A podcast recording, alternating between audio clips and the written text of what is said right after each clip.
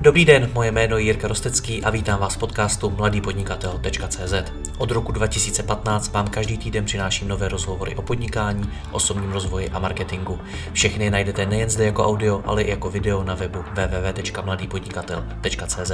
Pokračovat v mé tvorbě mohu i díky partnerům. Jedním z partnerů je i Inicio Akademie, online kurz, který vám pomůže získat více zákazníků skrze internetový marketing, sociální sítě a PPC reklamu. Vyzkoušela ji již více než tisícovka českých a slovenských podnikatelů. Přidejte se mezi ně a vstupte do Inicio Akademie. Děkuji vám za váš čas a neváhejte mi napsat na jiry případně na Facebooku. Užijte si poslech. Dobrý den, článku a videí s populárním školitelem osobního rozvoje a mentorem Ivo Tomanem najdete na internetu hodně. My si v tomto rozhovoru ale nebudeme povídat o osobním rozvoji, ale o biznisu. Ivo má za sebou 30 let podnikání, v průběhu kterých vytvořil přes 100 projektů, z nich některé vydělali miliony korun, ale jiné ty miliony zase prodělali. Co mezi nimi vytvořilo ten rozdíl a jak Ivo jako školitel na offline akcích zvládl překonat pandemii a lockdowny, se dozvíte v tomto rozhovoru. Ivo, já vás tady vítám, dobrý den. Dobrý den. Tak jaká je ta bilance ve skutečnosti za těch 30 let? Kolik jste udělal projektů a jak byly úspěšné? Úplně na přesné číslo to vám, to vám neřeknu, ale bylo jich hodně přesto. A některé byly úspěšné, některé byly méně úspěšné. Většina, mm, většina vlastně skončila tak nějak, že se s bídou zaplatila dva byly hodně úspěšné, ale co můžu říct, také hlavní pravidlo je, že 90% novinek na sebe vlastně nějak moc neviděla. 90%, to je poměrně dost.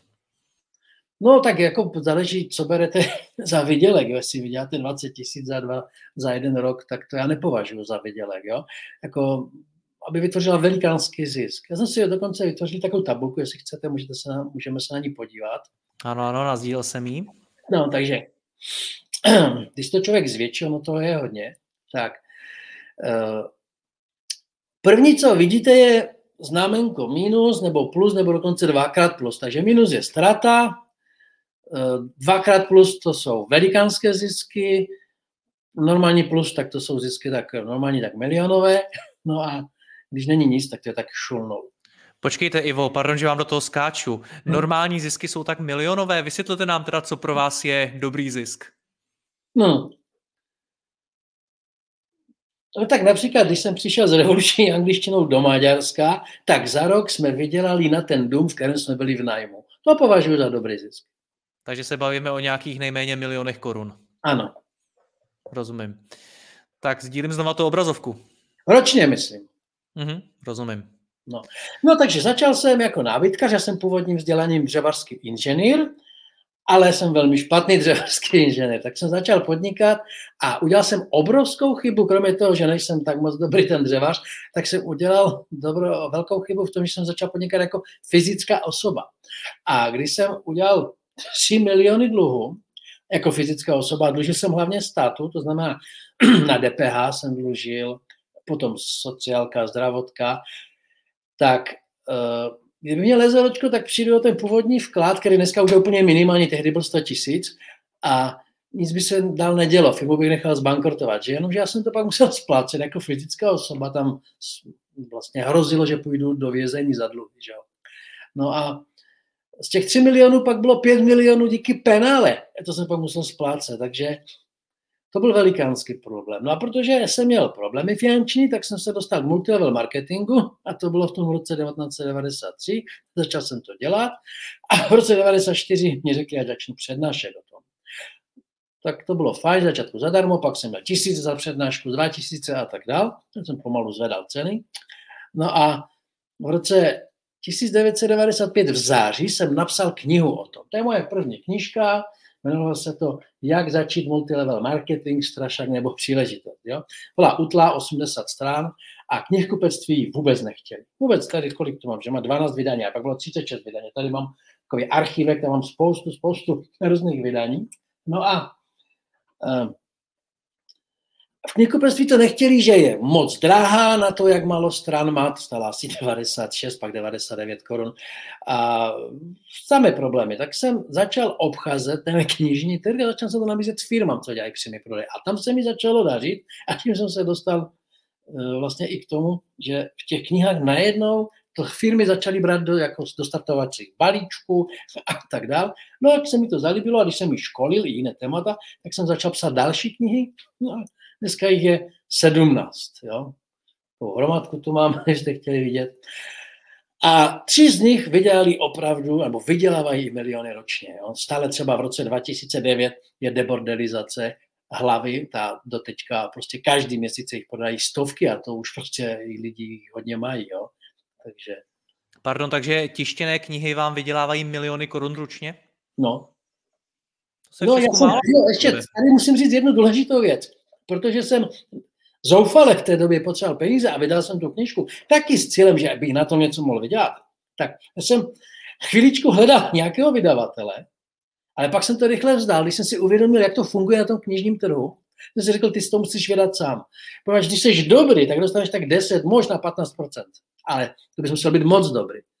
Jenomže kdo by tedy chtěl dávat hodně peněz někomu, kdo začíná jako autor, má díky chrochta, vypadá neúspěšně a taky skutečně neúspěšný jsem byl. Jo, měl jsem milionové dluhy.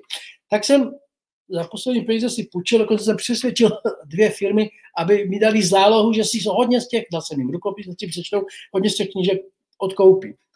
No a tak jsem to začal prodávat a sám jsem musel být i ten autor, i ten vydavatel, abych co největší část toho zisku z té knihy měl, rozumíte?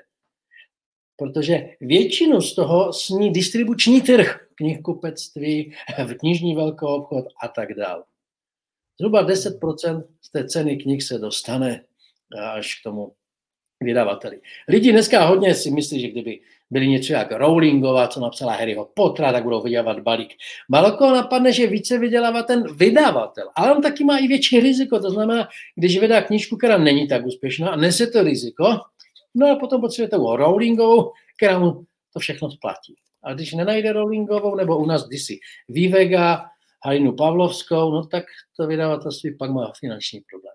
Takže to... naprosto rozumím, ale ještě mi řekněte, Ivo, Jedna věc je si tu knížku vydat, druhá je úspěšně ji prodávat. Tak eh, jak ty knihy prodáváte? No začátku jsem je neprodával úspěšně. Knihkupci to nechtěli, že jo. Ale pak jsem začal oslovovat ty firmy, co dělají ten přímý prodej, ten multilevel marketing a tam to chtěli. Takže já jsem měl asi štěstí, protože já jsem nikdy neměl ani jedničku z češtiny na gymnáziu, jo. Protože já mluvím tím nářečím ve slově naši, vaši jsem dlouho, dlouho měl problémy, kdy se píše krátké a dlouhé i, takže já jsem to vždycky dohanil tím, že jsem se naučil, co kdo napsal a za ty spisovatele jsem pak se dostával. Ale i maturita byla za dvojku z češtiny. No. no. Nicméně vy jste teda šel po těch firmách, volal jste no. tam, no. nebo jste tam psal? A volal, obcházel, obcházel.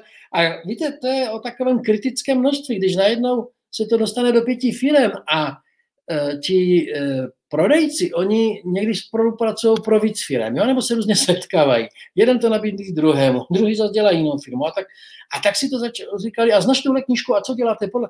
To znamená, když jsem se dostal do zhruba pěti firm, tak najednou to začalo jako smrč.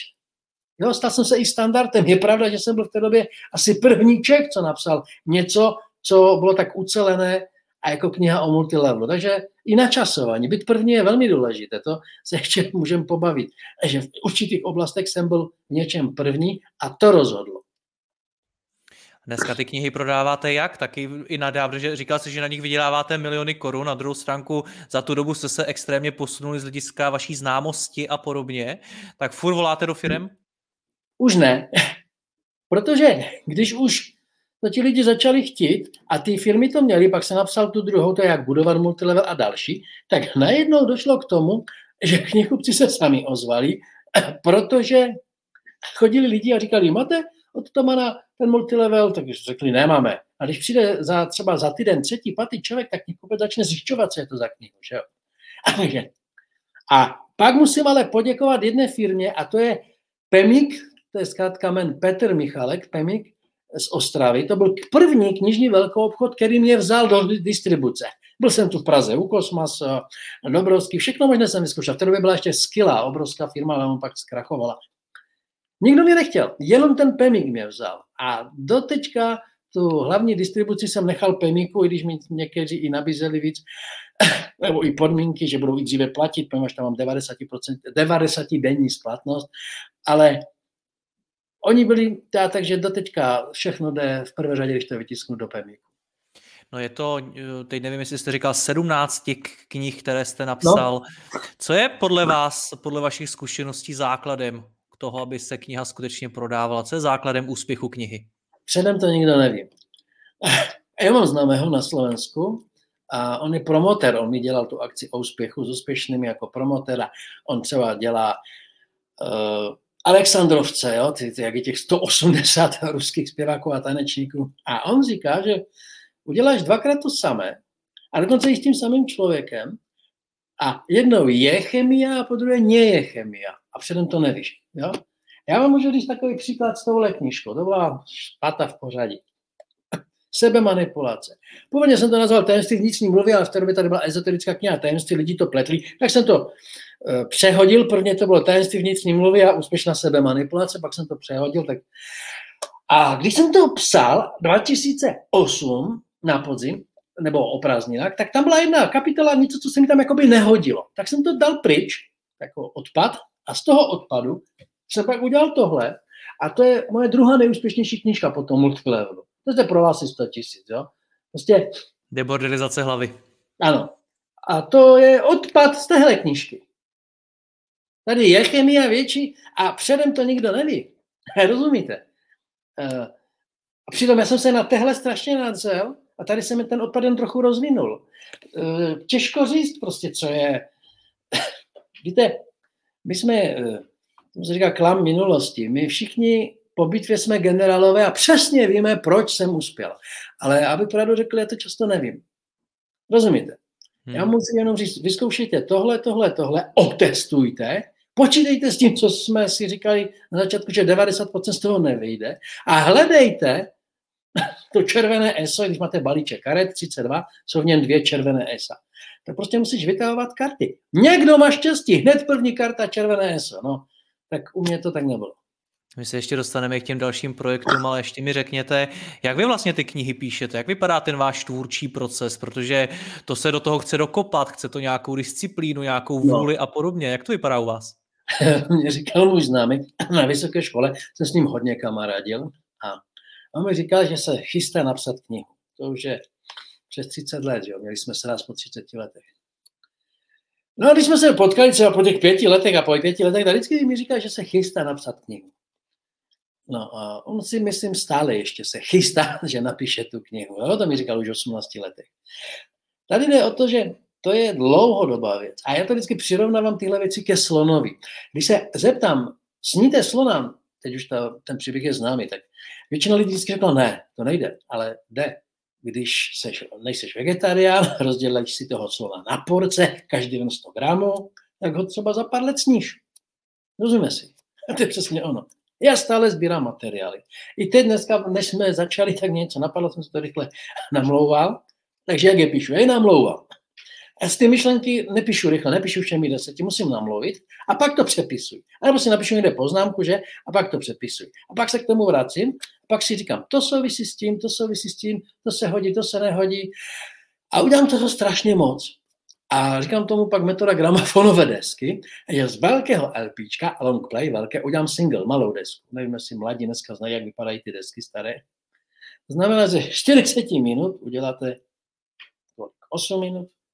Rozumíte, jo? Z kvantity obrovské. Prvně začnu kvantitou, naženu to hodně a pak vybírám, vybírám, vybírám. To ale musí být spousta poznámek, jakým způsobem se v tom orientujete, to, že si tam někdy něco namluvíte, pak přepíšete, to musí být hodně. No, někdy v tom mám bordel, teda se přiznám. Jsem to nechtěl říct tak na rovinu, ale ano. Chtěl jsem říct zmatek, ale ne to. A taky je pravda, že už ani někdy nevím, co jsem napsal a co ne. Takže já, když začnu něco nového, tak se pro ně musím podívat a naštěstí máme elektroniku, že si dám ty, ty, ty klíčové slovo, jestli se nebudu opakovat, jestli už jsem o to nepsal. Jo? Uh, mám takovou soubor, do kterého si dávám všechno, co jsem jako už publikoval a abych se tam dal. No takže je to hodně. Je to, a mám spoustu věcí třeba o talentu, o negativní myšlení, to jsem ještě nevydal. A vždycky to odsunu, protože si řeknu, začnu o tom dělat a teď najednou se objeví nové téma, nebo se teď objevil ten koronavirus a člověk musí začít dělat jiné věci. Jo? Tomu se Takže taky dostaneme. Pojďme, je to, pojďme. Je to o dlouhodobé, dlouhodobé věci a to já jsem byl vždycky běžec na dlouhé tratě. Toto je asi druh talentu můj, že jsem běžec na dlouhé tratě, proto jsem schopen psat knihy. Protože psaní knih, já třeba teď použiju něco, co jsem si v 95. poznamenal. Jo, nebo něco, co jsem si před pěti lety, nebo před měsícem. A nebo to nepoužiju, zase to dám pryč a zase to jindy použije. Takže to je jedna věc. Dlouhodobě sbíráte a ono to roste, roste, takže orientovat se je horší a horší. Když to teda vydáte, tak to můžete jakoby zahodit, že už je to mimo, nemusíte se k tomu vracet. To je jedna věc, že sbíráte ty věci a dlouho to trvá. Ale pak je druhá věc, to si malo uvědomí, že když prodáte tu knížku na knižním trhu, tak tam je spoždění i půl roku. Vy to do, ty knihy dáte do knižního velkou obchodu. Dneska, jo, veme tomu, že dneska byste je tam dodali. Oni je rozvezou a protože je konec měsíce, tak si nepí, ne, ne, neprodáte nic v černu, když dneska je květen, rozumíte? V černu nic neprodáte. Teda, pardon, v květnu nic neprodáte, v černu prodáte. Vyučtují vám to v červenci. Okolo desátého. Uděláte fakturu na tři měsíce, to znamená srpen, září, říjen, a oni vám to zaplatí možná v tom říjnu, a nebo počkají, až budou peníze, a to je na vánoční trh, tak kolem 11. 12. měsíce. Po roku čekáte na ty peníze. Takže ta živit se psaním knih znamená vědět, že ty peníze na něčem, na čem teď děláte, tak možná, a to většinou, většině lidem, co píšou, nepřijdou, a těm, co přijdou, přijdou nejdřív za půl roku. Hmm. Pochopil jsem správně, když se vrátíme k té tabulce, že knihy byly to, co nastartovalo vaše podnikání? Určitě, protože pak se objevilo pár eh, firm a teď to začalo být jako, co bylo dřív, vejce nebo slepice. Já jsem začal, napsal jsem tu knihu a teď se objevil někdo, už asi po půl roku, co řekl, prosím vás, mohl byste to, co tady píšete v té knize, říct našim lidem? A chtěl to školení, to bylo 2006, že jo, myslím. Pardon, 96, 96. Půl roku potom, ano, protože na podzim na jaro už chtěli ať školit. Pak přišla druhá firma a jak ti lidi fluktují, pak šli do jiné, pak zase, a na tom školení si to řekli a koupili si hned tu knižku. V té kni- měli knížky v té firmě a zase chtěli školení. A když zase ten člověk přešel do jiné firmy a řekl, já jsem byl na školení Tomana, tak jsem tam. A teď najednou, čím více jsem školil, tím více jsem podával knížek, čím více jsem podával knížek, tím více jsem školil. A oni začali chodit i do knihkupectví, takže pak to začalo i v tom knihkupectví. Takže ano, po několika letech to bylo fajn, moc fajn. Zaujalo mě na tom ale jedno, a to, že tam máte u těch školení jenom jedno plus a u těch knih máte ty plus dvě. Přiznám se, že většinou se dozvídám od lidí přesný opak, že mnohem víc vydělávají na těch školeních, workshopech, kurzech a podobně, než na prodej samotné knihy. Co to, že to u vás bylo naopak? Hmm, školení jedno plus. No což já, já nevím, jak bych to měl vysvětlit, ale byly doby, kdy jsem eh, třeba za rok průměrně školil za 3 miliony a podal knihy za 3 miliony, jako ze ziskem, nemyslím teď obrat. No ale teďkom byly období, kdy školení upadlo, poněvadž občas objeví nějaký konkurent, který je v módě, jako já jsem byl taky začátku hodně v módě, všude jsem byl, vymetl jsem všechny banky, oni pak vemou mé, mého konkurenta, který vymetá všechny konference a vy se vracíte třeba zase za 3-4 roky do té firmy. A u těch školení je po vás poptavka větší a menší. No a najednou si člověk uvědomí, a takže teď jsem vydělal 3 miliony, a teď už vydělal jenom třeba milion a půl, ale ty knihy šly stejně. Rozumíte? Uh, Rozumím. Já to nemím popsat jinak a neumím to vysvětlit, protože ten školitel to je ještě další věc. Kniha nikoho vesměs neuráží, ale ten školitel dá nějaký rozhovor, někoho naštve. Já jsem taky někoho naštval, když jsem začal tvrdit, že to koučování já moc neuznávám. A spousta lidí, co mělo své osobní kouče, se řekl, ty vole, tak to mana nechcem. jo? Takže... Jak se člověk dostane do módy? No, to kdybych věděl, tak bych ještě špekuloval nad tím, jak se dostanu do mody každý rok. Rozumíte? A to neví nikdo. To je často náhoda, načasování. Je chemia, nie je chemia. Já to vidím na té naší angličtině. My jsme podle mě vyhrali ne tím, že byla tak dokonalá. My jsme se snažili, aby byla skvělá. Ale prostě my jsme se dobře trefili, načasovali. Vemte Pardon, si, vy mluvíte o angličtině, my jsme to ještě nepředstavili posluchačům, ale já už to tam vidím, to je vlastně 2004 a jsou tam dvě plus, tak to muselo být hodně ziskový. To je úplně nejziskovější. Skutečně musím říct, díky tomu jsem po těch deseti letech doplatil všechny své dluhy a tak dále. Ona vypadala takhle původně. Tohle je, myslím, slovenská verze. My jsme si dali záležet, ať je to dokonale obsahem, mělo to 14 hodin, ať to pěkně vypadá, že jako tady ten obal, jo, tady to mělo 12 CD, 9 výukovicí, opakování na pozadí, tady je knížka, tohle je slovenská konkrétně, česká vypadala takto, v každé 12 CDček, stalo to 6 tisíc, takže CDčko za 500 korun, No a když jsme začali za chvíličku porovnávat, tak jsme zjistili, že já bych si mohl sám sobě dávat mnoho multiplatinových desek. My jsme těch CDček podali asi půl milionu, jo, a dneska už se dávají zlaté platinové desky za pár tisíc, za pár tisíc kusů, jo. Pak přišla Němčina a tak dál. A s odstupem 15 let furt přemýšlím, čím to bylo, že to mělo tak obrovský úspěch a nedokážu to říct. Prostě asi na časování. Vyšlo to, jo. A ne český příběh. Když jsem četl knihu od hm, hm, Virgin, Richard Brandt, Brand, jak se jmenuje? Branson? No, Branson. Branson. Branson. Tak on tam napsal, že přišli na trh s e, něčím na stahování písniček a na přehrávání písniček, něco jako byl iPod, přehrávač písní. Byl snad no. jeden z jeho prvních biznisů, jestli se nepletu. Ne, tak první měl nahrávací studio, to byl Virgin Record a tak dále. Jo? A měl obrovské štěstí, jako já tehdy s tou knížkou, že první jeho klient byl Mike Oldfield, úplně neznámý a nejen Praze, z Oldfielda se stará hvězda. Jenomže on pak přišel s něčím na to, abyste s tou písničkou, pak přišel Walkman od Sony, že? Ale on pak přišel s něčím, něco jako v MP3, takže si tu písničku můžete nosit sebou. A hodně písniček. A byl to propadak. A chvíli na to přišel Steve Jobs s iPodem. A milionové, miliardové zisky. A teď řekněte, proč to byl propadak a tohle ne. To je chemia, nie je chemia. Nemáme lepší vysvětlení. Jak se tomu šel vy naproti tomu, abyste se dostal do módy? Šel jste nějak?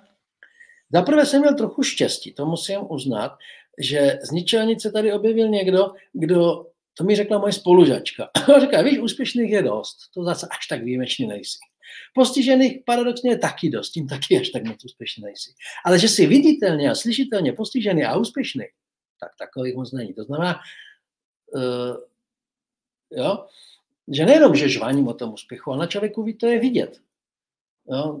Já si pamatuju, když jsem jako špion, ať občas to dělám, že? Podívám se, co dělají ostatní. No, přijdu na mého konkurenta a teď vidím, kterým autem on přijede. Teď vidím, že on řekne, jo, já vám to dělám, ale za příští týden, já teď nemám peníze na účtě. Prostě, víte, hodně lidí žvaní o úspěchu, ale oni ho, oni ho tom často žvaní, oni ho nemají, jo. Víte, kolik z koučů, kolik ze školitelů bydlí ve vlastním, neže domě, ale bytě vůbec. Rozumíme si. Ale žvání o milionovém úspěchu, že duševně už jsou miliardáři. Takže to, že velmi rychle přišel i ten skutečný fyzický úspěch. A, teď eh, další věc, že já jsem opravdu zbohatel na té revoluční angličtině a já jsem jenom školil občas pro firmy, ale pak jsem začal dělat veřejné školení a to bylo, myslím, 2008 nebo 7, 8 je to v té tabulce, ale s tím otevřená školní pro veřejnost, že to už jsem začal jim říkat, jak mají být úspěšní a já jsem už na dvou věcech opravdu zbohatil. Rozumíte? A to už přišli lidi, jako dneska Agrofert, kterým lidi říkají, že už se tím ani nemám chlubit, že jsem tuhle firmu školil. A já jsem před pár lety úplně zrušil ze svých internetových stránek, jak se dávají reference, jaké firmy tam jsou. Protože de facto, když si vezmete telefonní seznam, tam byly všechny významné firmy už. Jo? Takže mám, měl jsem nehorazné štěstí, můžu říct. Prvních 35 let života nehoraznou smulu na to zdraví, na ty problémy, co jsem měl, pak i finanční problémy jako dřevař, no a pak se to otočilo. Jak se vám to dařilo ten úspěch překlopit do zahraničí, zejména o té angličtiny, ale třeba dalších projektů? No, takže v těch knihách téměř vůbec. Prodal jsem něco do Polska, tam to neumím, to se přiznám.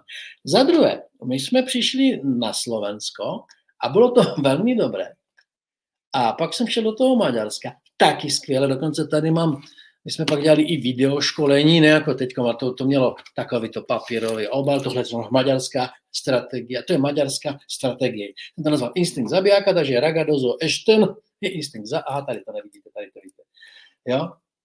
To je videoškolení, které jsme prodávali asi za 4,5 tisíce korun, dvouhodinové což dneska byste neměl šanci, poněvadž jak teď přišli ti infopodnikatele, spousta videí zdarma a tak dále.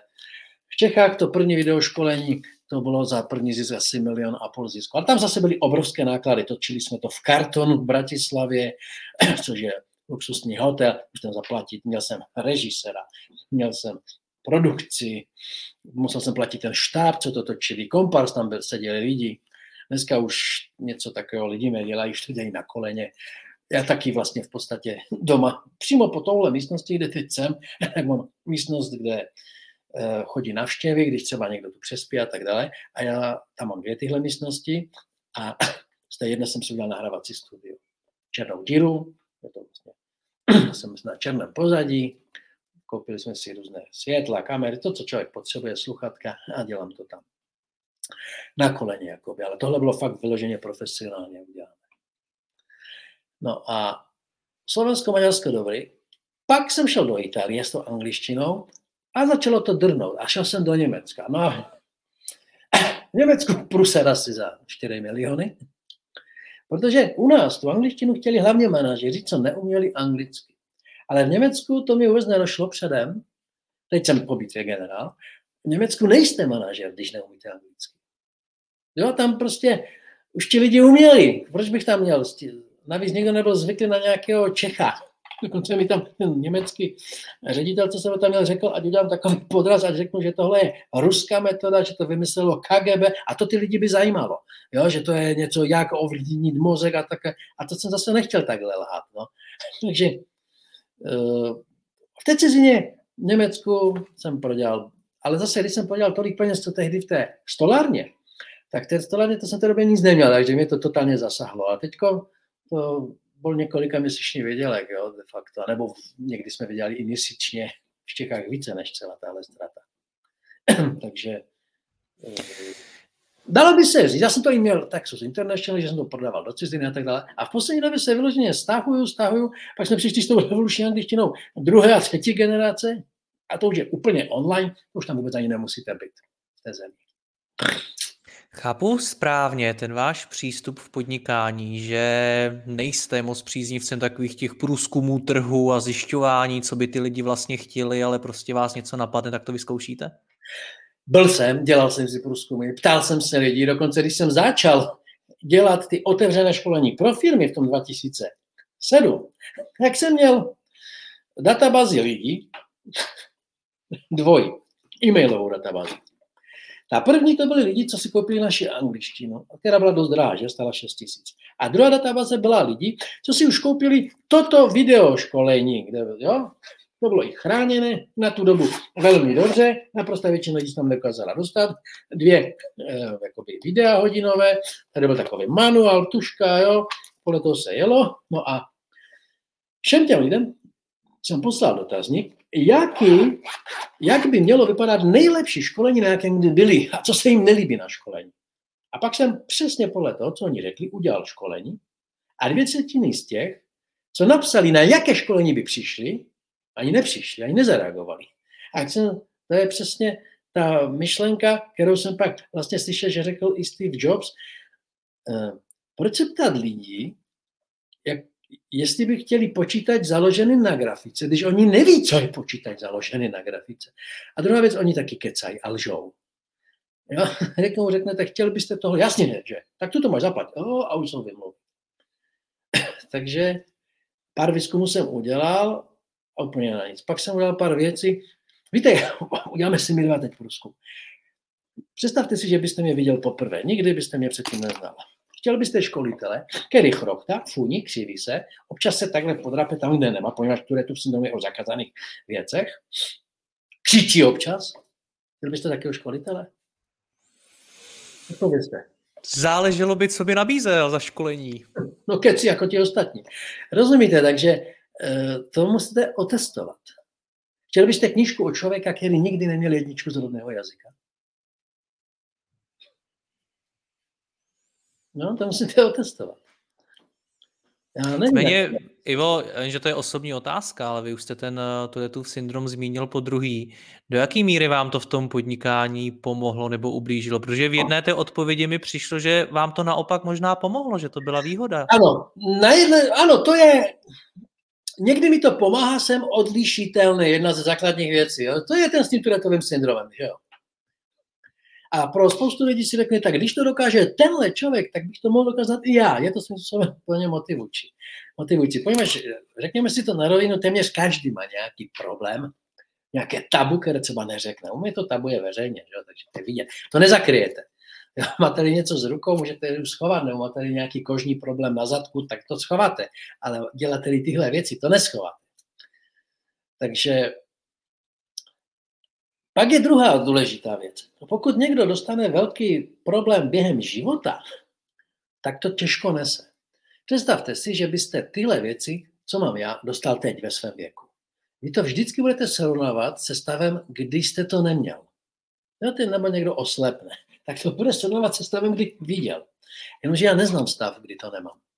Rozumíte, já jsem se musel už jako prvák naučit s tím žít v prvém kolektivu, nebo vlastně už na základní škole, teda materské škole. Takže to mám jednu velkou výhodu. Takže druhá výhoda je, že je to ta značka. No a pak jsou to obrovské nevýhody. Byl jsem už na operaci s karpaním tunelem, nebo jak takhle dělám, hlavně tu levou stranu. Eh, já de facto nejsem nějaký svalovec, ale já mám mnohem větší biceps tady než tady, protože to dělám furt levo, já to začínám, já jsem se mě vytrenoval. A tak je pravda, že to mám až do křečí, že to bolí, že to je nepříjemné. A pak něco večer chci zvednout a já nemůžu, já jsem přetrénovaný. je to takové, jo, ty tomu se říká spastické pohyby, že takhle to krčíte. Jo. Tak je pravda, to, je, to jsou ty nepříjemné věci. Nepříjemné věci, že někde jdete a někdo a ho říká, dětskom hlavně říkají, pojď pryč mi nějaký divný pedofil. Jo? Protože my si myslíš, že kdo dělá tohle je pedofil. jako, jo, to je nějaký divný pán, pojď pryč. Jo? Nedávno jsem byl eh, v nemocnici, čekal jsem tam, asi tři lidi si odsedli, poněvadž ještě, jak mám tu roušku, to mi vadí, jenom dělal tohle, tak lidi si myslí, že už, už jsem v těch posledních stadiu koronaviru, no já jsem seděl přeplněné čekárně za chvíli sám. Všichni natlačení tam a já tady normálně ne, jsem měl velký prostor. Hmm. Takže ono, já, člověk to musí brát ze srandy, jinak znám lidi, co díky tomu, co to mají, eh, co spáchali sebevraždu. Tam se pokusili o sebevraždy. To je totiž spojené často i s nějakýma psychickými problémy. Já mám obses, já furt něco kontroluju, což, když dokončujete knihu, je dobré. Ale pak si musím říct, a konec kontrola má třeba 13. 15 hodin, skončím, konec. Jinak bych to kontroloval do smrti. Ale většina lidí, co to má, tak s těma těkama mají spojené deprese. Ty já naštěstí nemám. Hmm. Ivo, když se vrátíme k tomu podnikání samotnému, pochopil jsem správně, že na vrcholu jste byl kolem roku 2004, když jste dělal tu angličtinu? No to ne.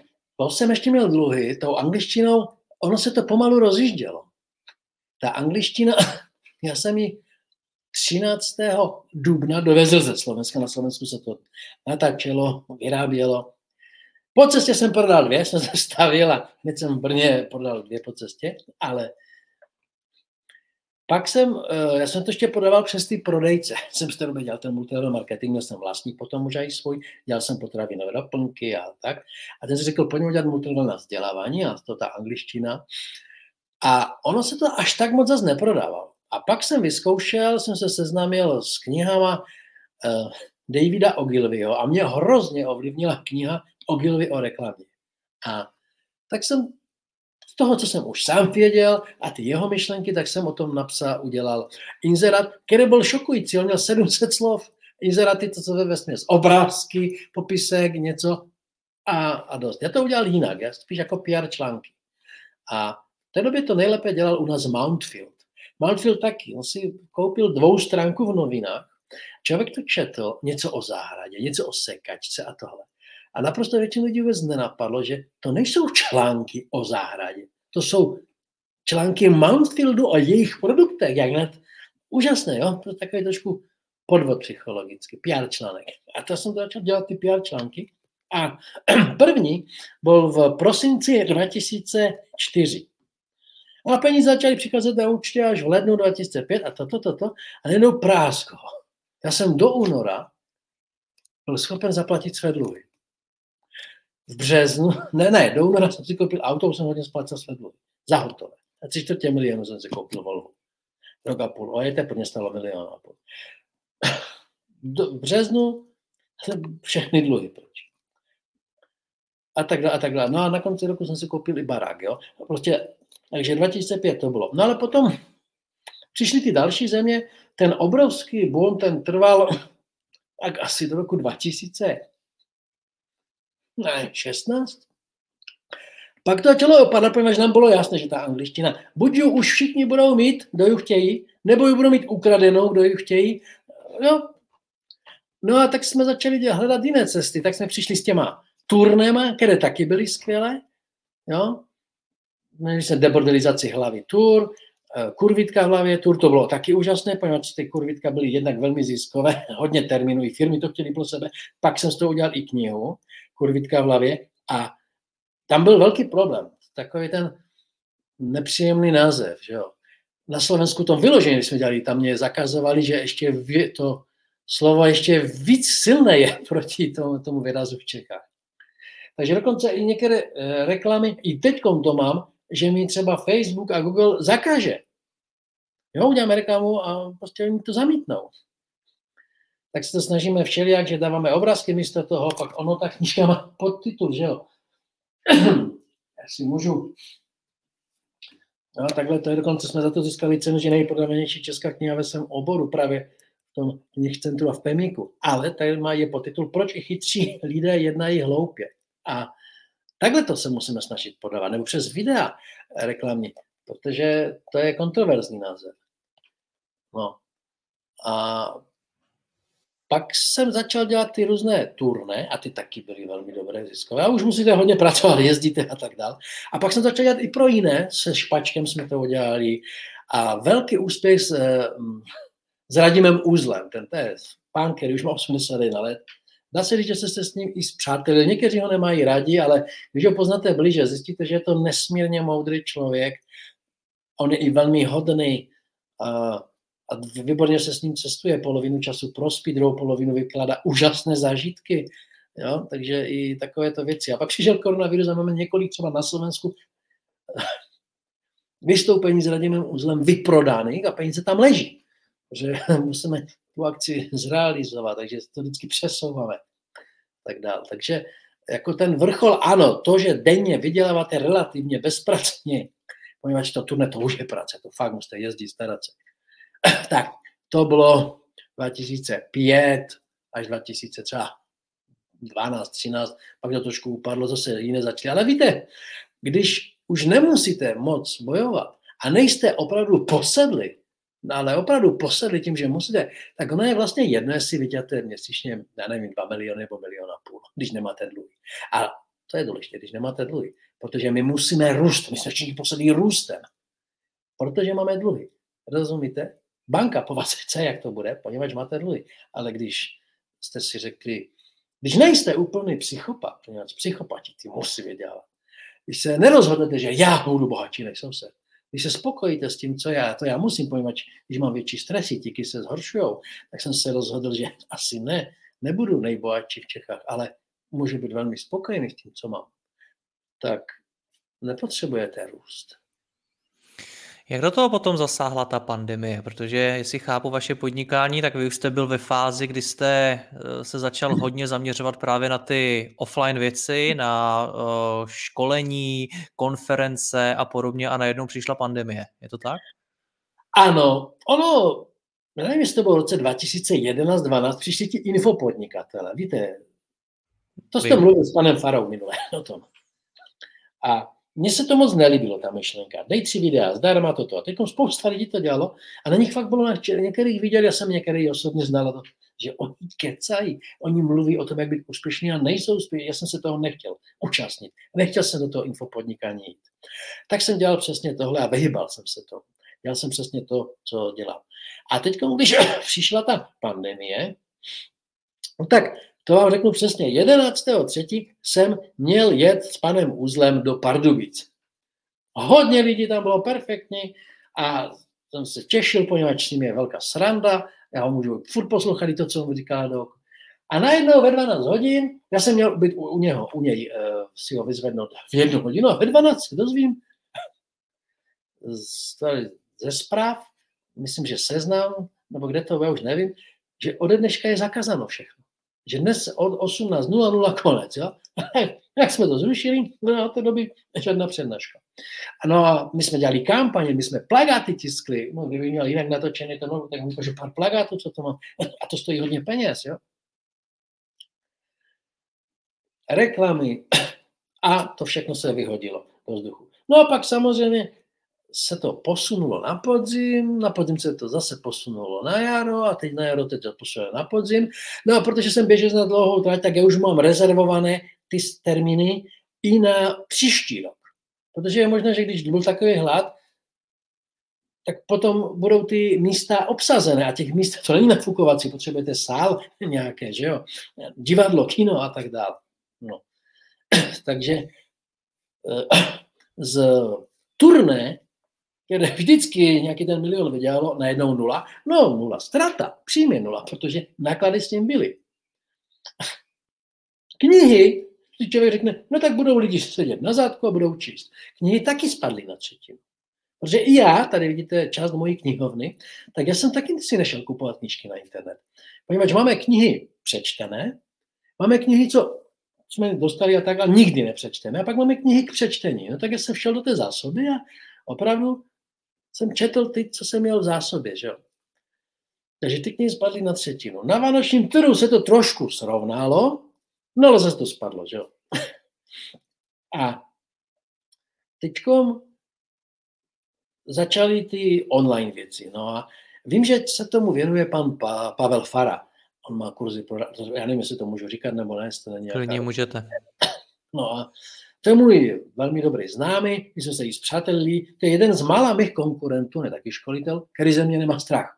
Mě, většina z nich spíš háže klacky pod nohy, nechcou moc se spolupracovat. Oni chtějí tahat ze mě rozumí, ale uh, si říkají, to man už má dost zase, nechcou mi moc pomáhat. Ale on ne, on jako opravdu nemá ze mě strach, on na rovinu a vždycky, co jsme si domluvili, tak on splnil to. Jo, já jsem s ním nikdy neměl žádnou smlouvu, všechno jsme se domluvili a vždycky to se dělo. No a tak on ten, má a měl ty kurzy pro radost a bylo to o kreativitě.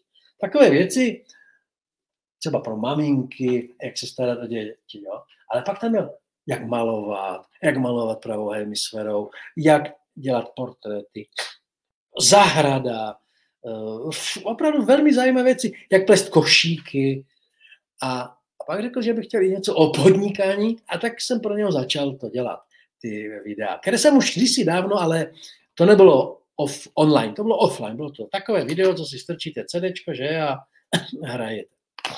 Takže jste dělal online kurzy s ním taky. Začal jsem, ano. A teď zrovna dostříhávám sedmi. Šest už se u něj prodává.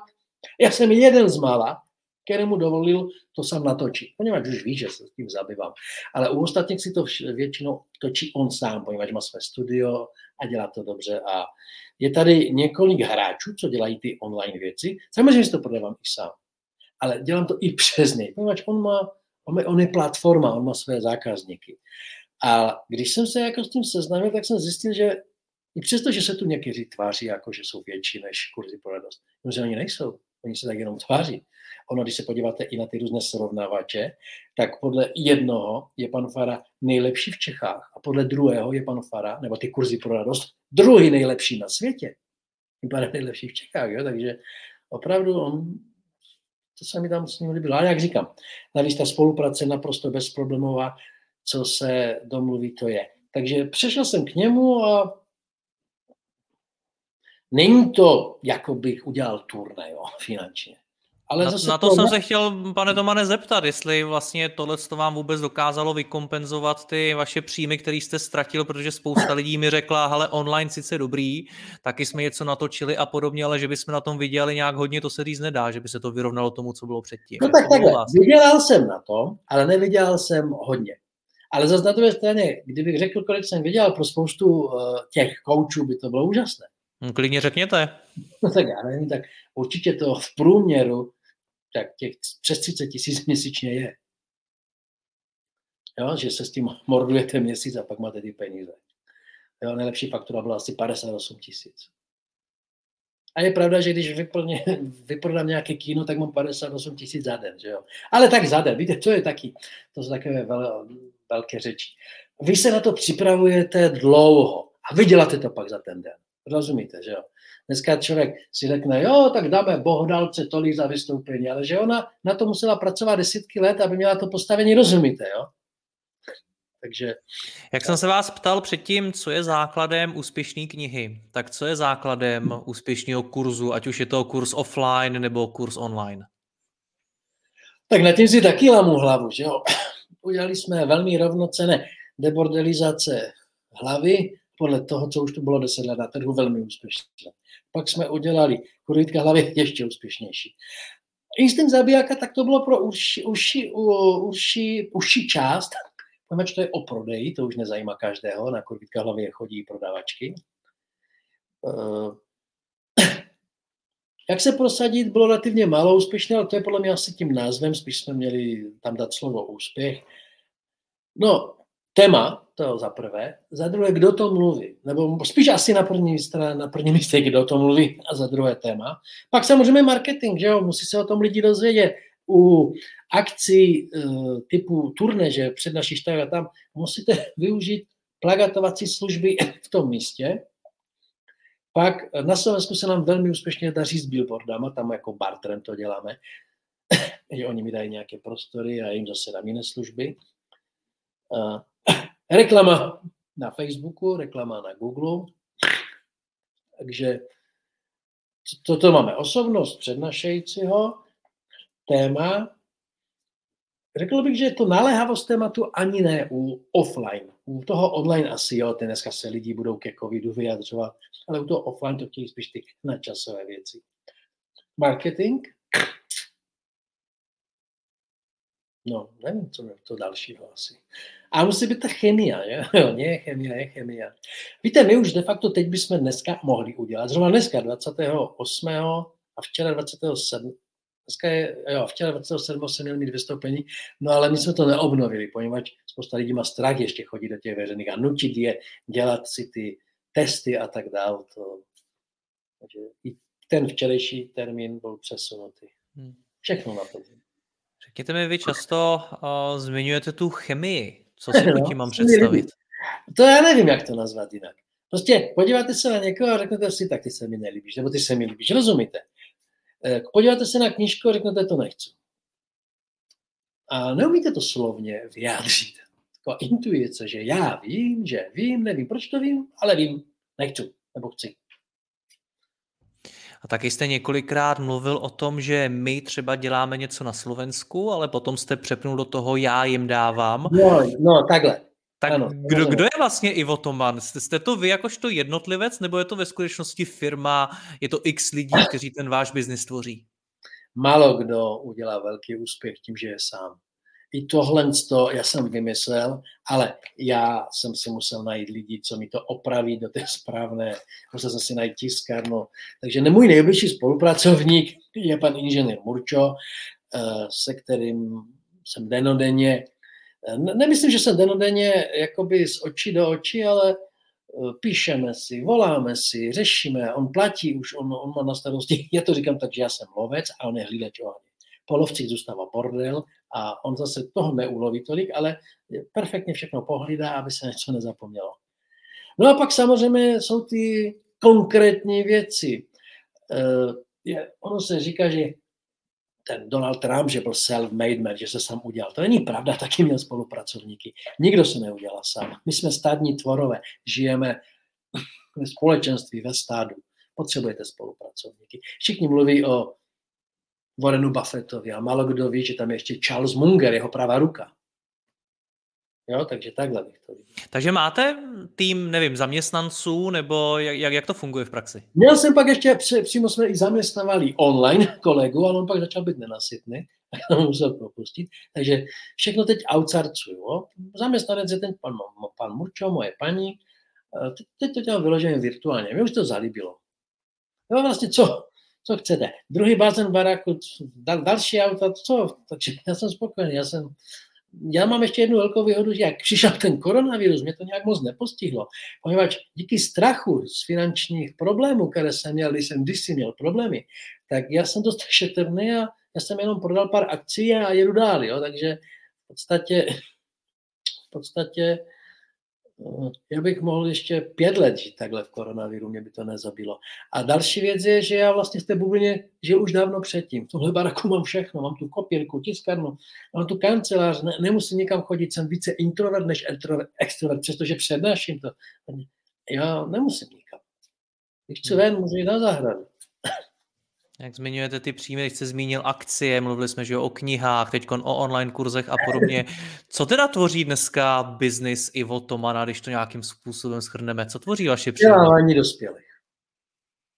Takhle bych to nazval. Vzdělávání dospělých. A když půjdeme no, do jednotlivých těch formátů? No pak kniha, e-book, ten malo, audio, nahrávky, já ty knihy třeba i namlouvám, že, aby si chcete, můžu vám ukázat audio, ty, ty si taky malo prodávají. Paradoxně, ono to trošku roste každý rok, ale ani ten, ani ten koronavirus nespůsobil, že by se nějak víc ty e-knihy prodávají. Jo, on to trochu narostlo, ale žádný velký zázrak. A navíc tam máte i menší zisky z toho. Takže pak jsou ty přednášky, školení firemní, školení veřejné, Školení jako celodenní, tak to beru. A pak ty přednášky, to je večerní vystoupení, to je one man show. A to je taky kolektivní dílo. Je to vystoupení Iva Tomana, na tom se podělí šest lidí. Jo. Já jsem v úvodu tohoto rozhovoru slíbil, že se pokusíme pojmenovat rozdíl mezi těmi úspěšnými a neúspěšnými projekty, respektive co ten rozdíl vytvořilo. Tak když si teď zkusíme zahrát na toho generála po bitvě, tak dokážete ten rozdíl popsat? No, já jsem věděl, že se na to zeptáte, vy jste mi to i poslal. Takže jediný rozdíl jsou peníze. Já fakt jsem nad tím přemýšlel, poslal jste mi to už před pár dny, tuhle otázku. Ano, přesně. Když teď začnu vykladat, čím to je, tak jsem ten generál po bitvě. Jediné, co je objektivní, jsou peníze. Víc to je vydělalo, ale předem to nevíte. Uh, jeden divný název debordelizace, ohromný. Druhý kurvitka ohromný, ale už mi ho zakazují. Ale díky tomu si to zase lidi pamatují. Uh, vemte si Pardubice a Hradec Králové, naprosto rovnocené města, krajské města, kousek od sebe. Uděláte přednášku v jednom městě, uděláte přednášku v druhém, na jednom přijde 300 lidí, na druhé přijde 60. A teď začnete hledat důvody, proč to tak je. Já myslím, že Většinou se mýlíme a málo kdo to přizná. Většinou hádáme a málo kdo to přizná. Je třeba testovat a finančně to vyhodnocovat. Testujeme marketing. V poslední době, co asi je důležité, co dělám, tak ani ne, jestli prodávám knížky, prodávám školení, ale že dělám testování, to AB testování, že jo. Konec konců to je základ úspěchu Google, Facebooku a všech těch velkých hráčů Amazonu. My ani nevíme, že i teď, co se díváme, tak ta firma neustále testuje, že polovina lidí má takhle ten design a druhá polovina tu má změnu barvy. A furt testují, co je lepší. Toto. I ten pan Fara, ten teď vyloženě se zabývá testováním. Někomu se tam teď objeví tohle, tomu se objeví tohle. Lidi to neví, že se jim objeví něco jiného. Jsme předmětem testování a my musíme testovat druhé. A co testujete vy teda v praxi? Tak, Všechno možné. Testujeme, teď sbíráme hodně e-maily, protože čím více e-mailů člověk má a posláme, jednou týdně posláme zpravodaj, to tam je, že už jsem jich přes 600 poslal. Začal jsem s tím roku 2006, myslím. 2007 tady vidím. 7. No, tak ono, že to dost dávno se to slívá. A to je velmi zajímavé, my jsme měli databázi 4444 e-mailů lidí, co si koupilo moji revoluční angličtinu, eh, tím, že to koupili na našich stránkách jo, v té době. Většina lidí třeba zavolala a tak dále. A oni, těm jsme poslali první zpravodaj. A pak druhý a tak dále a tak dále a tak dále. A uh, taky to je obrovská věda, jak posílat zpravodaje a tak dále. A tohle z toho bylo první, co jsme začali testovat. Tak jsme zjistili, že nám nejvíc vyhovuje to poslat jednou týdně. A snažíme se střídat prodejní e-mail a neprodejní e-mail. Jo? Zhruba 50 krát za rok to uděláme, poněvadž rok má 52 týdnů, ale když začnou prázdniny, tak to máte jednak, že začaly prázdniny a za druhé ještě do toho přijdou dva statní svátky začátkem června. Tak ten týden a pak kolí Vánoc mezi svatky taky pošleme. Takže pošleme 50 zpravodaj. A tím jsme začali. Jestli tam má být banner, nemá tam být banner. Jaký předmět. Jo? Uh, tak jsme zjistili, že banner je spíš na škodu. Jakmile je banner, tak lidi hned ví, eh, že to je obchodního něco a za druhé pak se to hlavně naučili ty seznam a Gmail a tak dále a oni vás začali házet do spamu nebo do té hromadné pošty a tak dále. Všechno možné testujete. Těma předmětama. A teď sbíráme zase e-maily, tak testujeme, který typ, nebo testujeme různé věci, jak získat více nových e-mailů lidí, kteří dají souhlas k tomu, abychom jim mohli posílat e-maily jednou týdně. Chápu. Když se, pane Tomane, zaměříme ještě naposledy na těch 30 let podnikání, tak stejně od vás asi teda návod na úspěch nedostanu. Je to tak? Ani po těch stovkách projektů? jo, testuj. Testujte. No, návod na úspěch. Víte, jsou i bohatší, velcí bohatší, co jim řekli, běž do Číny, teď je to modný, a oni v Číně prodělali Mailand. I ti bohatší mají neúspěchy, rozumíte? Návod je, lidi chtějí pět pravidel, sedm pravidel, šest zákonů, tak, tak takhle to nefunguje. Jo, prostě každý jsme jiný. Někdo opravdu zbohaté na první věci, co udělal, a někdo se snaží celý život nemá na to. Tak musíte mít charisma. Musíte mít určité psychopatické sklony. To je velmi zajímavé. Já zrovna teď čtu druhou knihu od Kevina Datna o psychopatii a uh, víte, my hodně nadáváme na ty naše politiky, nebo na lidi v celkově na světě. A člověk, který fakt chce být v politice, musí být trochu psychopat. Protože i není normální. Většina národa vám nadává, někteří vám vyhrožují smrti, na to musíte být. Psychopat se vyznačuje tím, že nemá strach. Eh, lidi, kteří dávají v šanc eh, své jméno, musí být trošku psychopati. A navíc pak se vám podaří trošku vydělat a musíte být trošku bezohlední, poněvadž přijde vám první známý půjčmi. Tak to uděláte, že jo, druhý. A najednou si uvědomíte, že chodí tolik lidí, že vy musíte začít odmítat. Musí přijít určitá bezohlednost. Nemůže to znít divně. A nemůžete všem půjčit. Rozumíme si? Já si to dokonce vybavuju, když jsme měli ty angličtiny a teď občas mě přišly e-maily, pane Toman, já jsem taky postižený, jsem na vozíku, bla, bla, bla. Jestli byste nám... Tak já jsem těch pár angličtin dál navíc, když chodili lidi k nám do, do kanceláře, tak oni se v té angličtině si to četli, toto. A každá kniha, kterou používá hodně lidí za nějakou dobu, nebo každý výrobek, tak už je horší. Tak jsme ji třeba dávali těm, těm postiženým zadarmo, rozumíte? Co myslíte, kolik z nich mi poděkovalo, když jsme mu to ještě na naše náklady poslali? Já vám to řeknu přesně, to vím. Ani jeden. To je sila, co?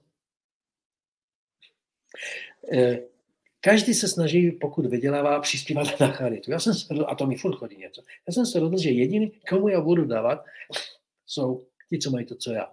Existuje tu asociace lidí s Tourettovým syndromem a Hlavně pro matky to je problém. Ta matka se trápí, má dítě najednou, které začíná dělat ty různé věci a ona je zdravá. Její rodič, partner je zdravý a to dítě to má. Považně někdo je to vrozené, ale ten problém může být třeba o šest generací předtím. Jo? Někoho, to už někoho nezná. Teď dojde k tomu, že oni začínají mít psychické problémy. Jak to postižené dítě, tak ten rodič. A často to jsou lidi, co nemají peníze. Teď, co se jim řekne, běž psychologovi. Ale to musíš platit. Takže já jsem začal proplácet to těm lidem. Do dlouho jsem to dělal. Co bude dál? Co plánujete dál? Kam chcete posunout svůj biznis? Takže krátkodobě a dlouhodobě. Krátkodobě, až my dva skončíme, tak dodělám, a to do konce týdne, to zvládnu, teda do konce týdne, myslím, i včetně soboty, neděle, protože já jsem člověk, který miluje víkendy. Natáčíme v pátek, takže jsem to celkou pochopil, že to bude asi přes víkend. no a to jsem natočil zrovna v neděli, to, co teď stříhám, tak to bude, jak se prosadit. A to bude asi poslední z těch webinářů, pokud nepřijde zase nějaká další vlna koronaviru. Pak se začnu chystat na to, že nové téma. Eh, hodně mě teď zajímá téma talent a tak dále. Na podzim bych už měl samozřejmě dělat ty různé kurzy, ty přednášky. Já, co bude dál? Eh, pro mě žádná změna. Já budu pokračovat v tom, co dělám teď. Nevidím v tom naprosto žádnou změnu. To pokud zdraví vydrží, um, já nevím, co bych udělal. Rád cestuju, ale když jsem nemohl teď rok cestovat, tak se taky svět nezbořil. Každopádně, pane Tomane, děkuji vám za sdílení zkušeností, mějte se hezky a nashledanou. Moc, moc, moc rád jsem vám nedal, takže tak jo, mějte se krásně, nashledanou.